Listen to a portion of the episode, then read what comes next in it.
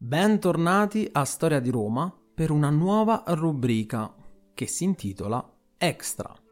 Parleremo e risponderemo a un po' delle vostre domande e come primo argomento ho deciso di affrontare quello molto particolare della cittadinanza romana.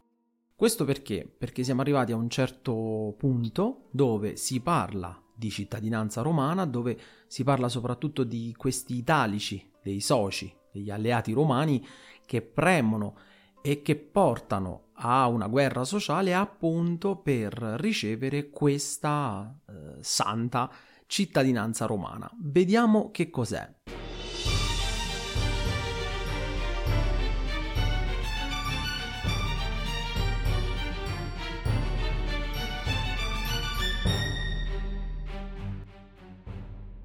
Anche se non siamo ancora arrivati a parlare di un impero, siamo arrivati comunque ad una Roma che non solo padroneggia in Italia, ma abbiamo anche visto che aveva conquistato anche l'Asia Minore, Spagna, Mediterraneo, quindi Grecia, eccetera. Insomma, un territorio vastissimo.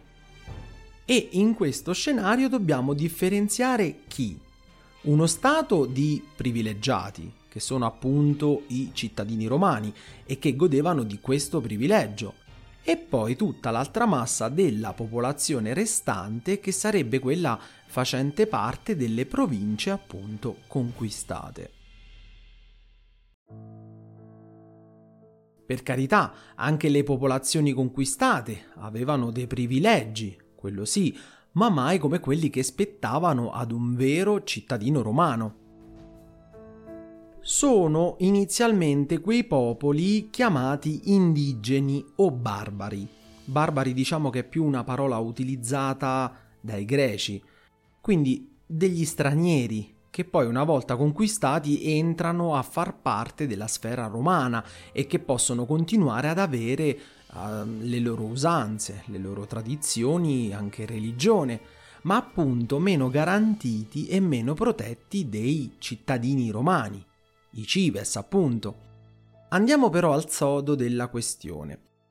La cittadinanza romana cosa permetteva? Sostanzialmente permetteva all'individuo libero di godere di un insieme di diritti che riguardavano ogni aspetto della vita quotidiana.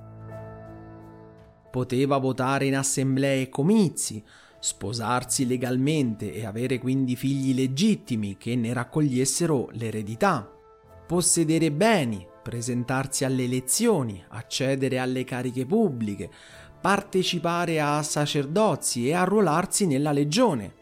Poteva inoltre dedicarsi a qualsiasi attività commerciale in territorio romano, cosa questa molto importante. Nell'ambito invece della giustizia, eh, il cittadino romano poteva intraprendere azioni giuridiche davanti ad un tribunale romano, essere assistito dal tribuno della plebe e ricorrere in appello contro eh, le decisioni dei giudici. In epoca imperiale, quindi successiva, era sufficiente che il cittadino romano di qualsiasi parte dell'impero pronunciasse le parole Cesare m'appello ovvero mi appello a Cesare. Perché? Perché così la causa fosse trasferita direttamente a Roma. Tuttavia però questa cittadinanza comportava anche dei doveri, soprattutto relativi alla tassazione. Per esempio i cittadini romani dovevano contribuire alle spese militari con una somma proporzionale alla loro ricchezza, o pagare le tasse di successione destinate a finanziare i pensionamenti delle forze militari. Avevano anche l'obbligo di iscriversi al censo, così che lo Stato potesse calcolare che cosa? La classe a cui appartenevano in funzione della loro agiatezza. E ciò aveva ripercussioni sul tipo di voto nei comizi censuriati. Come ottenere la cittadinanza? Per essere cittadino romano bastava nascere da un matrimonio in cui i due sposi fossero entrambi cittadini. Nel caso di un'unione non legale, la lex minicia de liberis, datata forse intorno al I secolo a.C., stabiliva che i discendenti acquisivano la condizione del progenitore con lo status inferiore, cioè i figli di un romano e di una non cittadina o viceversa non erano dunque cittadini romani. Esistevano però altri modi per acquisire questo privilegio. Potevano ottenerlo gli schiavi divenuti liberi, per esempio, liberti, purché rispondessero a tre requisiti ben precisi. Essere maggiori di 30 anni, avere avuto come padrone un cittadino romano, cosa importante, ed essere stati affrancati sotto la supervisione di un magistrato in quanto nuovi cittadini adottavano i tre nomi che ne evidenziavano la precedente schiavitù. In ambito militare la legione straniera era riservata ai cittadini romani. Uno straniero, o anche peregrinus, si arruolava soltanto nelle unità ausiliarie, ma dopo 25 anni di servizio poteva ricevere come premio di pensionamento il diritto di cittadinanza romana e goderne finalmente di tutti i diversi vantaggi derivati da questo nuovo status, tra i quali lo ius connubi, cioè il diritto di sposare legalmente una straniera era uno dei più importanti diritti perché durante il servizio attivo i soldati non potevano prendere moglie. Se spesso formavano comunque delle famiglie, la donna e i figli non avevano alcuna tutela legale.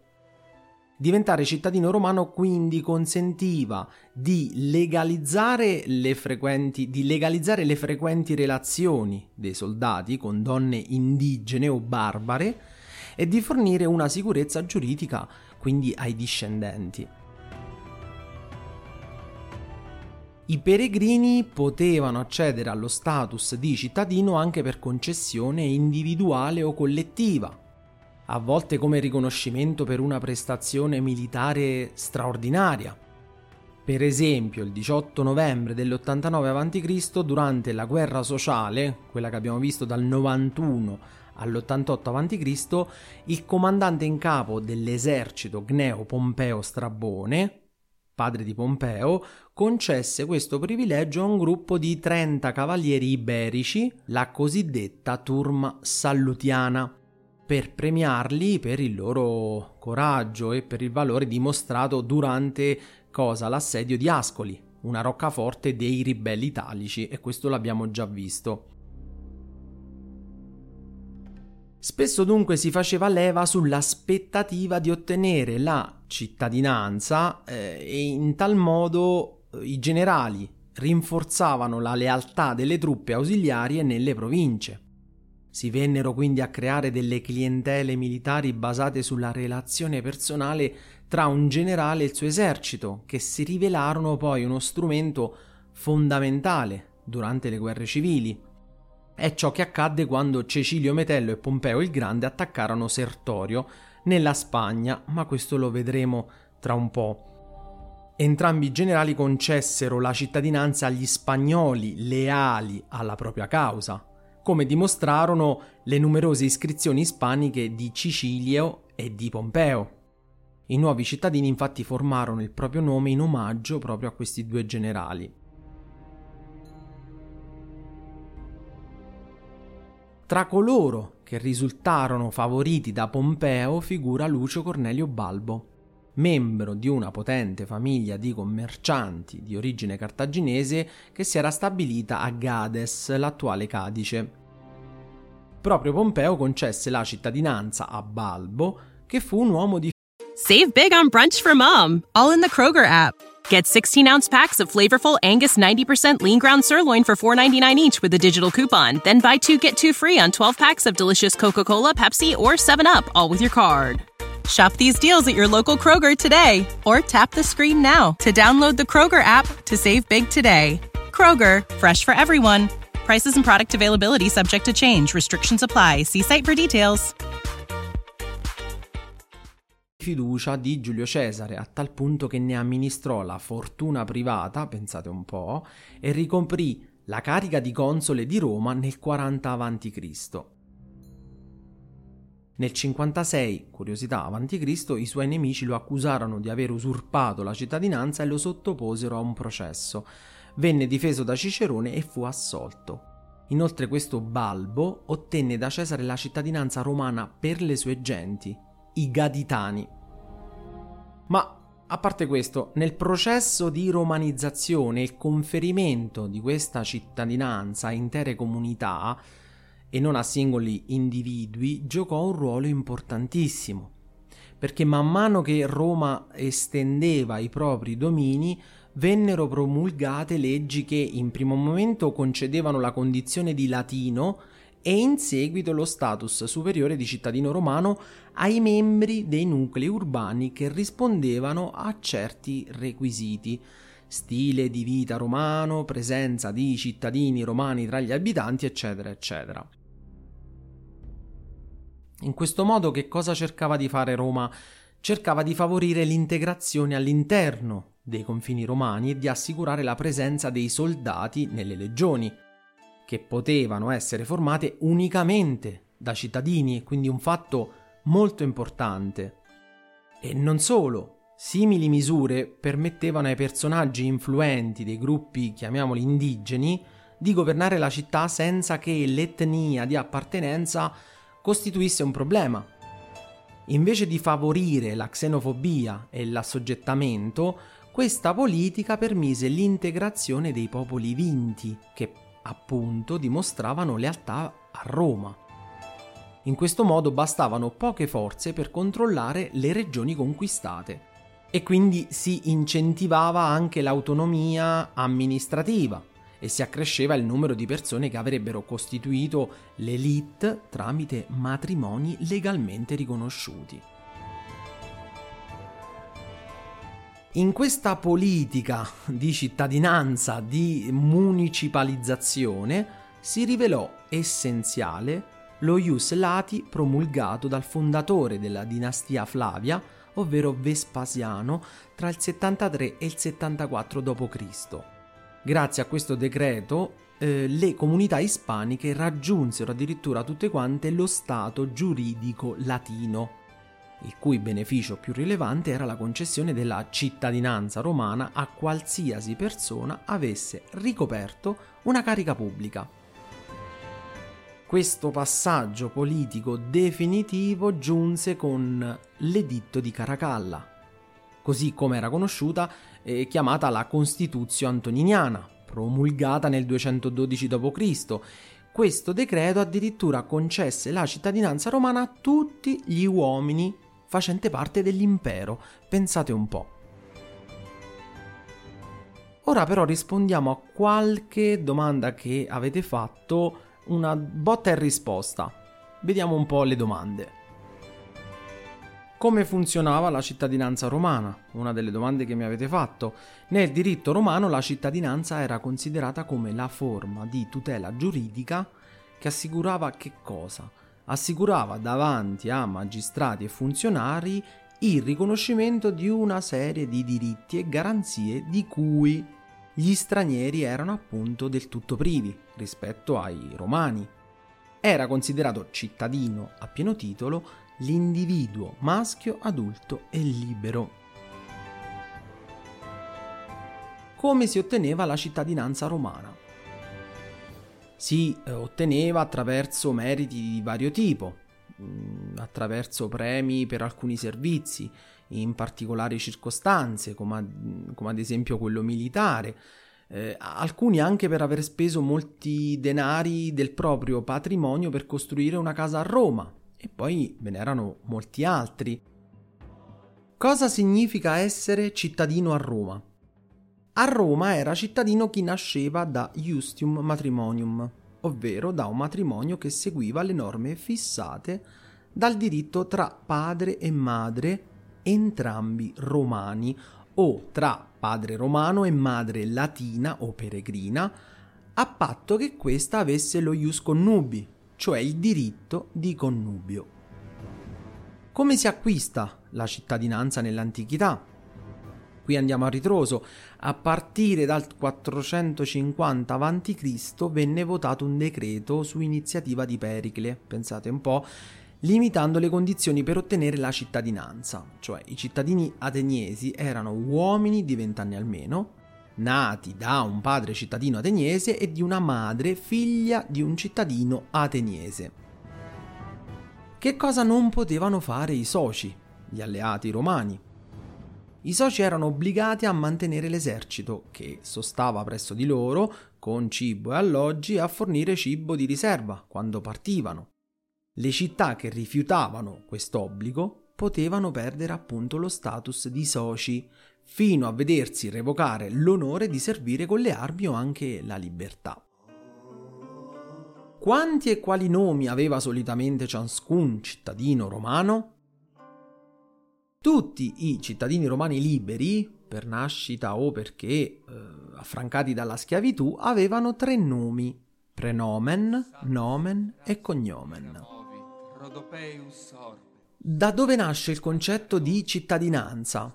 Il concetto di cittadinanza nasce e si afferma addirittura dalla polis greca, dove si era cittadini in quanto nati da genitori entrambi liberi e cittadini e si esercitavano i diritti civili appena raggiunti i vent'anni, ma a determinate condizioni, proprietà, raggiungimento di un determinato censo minimo, eccetera, eccetera. Qual era l'idea romana di cittadinanza? L'idea romana di cittadinanza, qui citiamo Secondo le fonti, un discorso del 48 d.C., durante un discorso in senato dell'imperatore Claudio, eh, Claudio appunto propose una legge che concedeva lo ius honorum, il diritto a ricoprire cariche politiche ai cittadini romani della Gallia comata, cioè la possibilità quindi di entrare in senato. E ci furono qui dure reazioni dai senatori indignati, ma vedremo che da lì in avanti sarà tutto un continuo, un proseguio. A chi poteva essere concesso il diritto di cittadinanza? Il diritto di cittadinanza poteva essere concesso sia ai singoli individui, sia a intere comunità.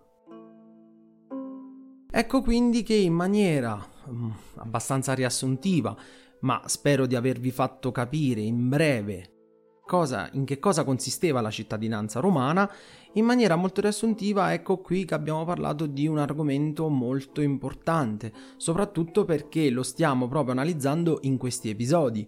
Quindi spero di avervi dato un'infarinata generale su questo argomento. Io vi ringrazio per l'ascolto, se il podcast vi interessa cliccate sulla campanellina che trovate di fianco al nome del podcast. Per domande, suggerimenti o consigli potete scrivermi a storiadiroma.podcast-gmail.com Io vi ringrazio e al prossimo episodio.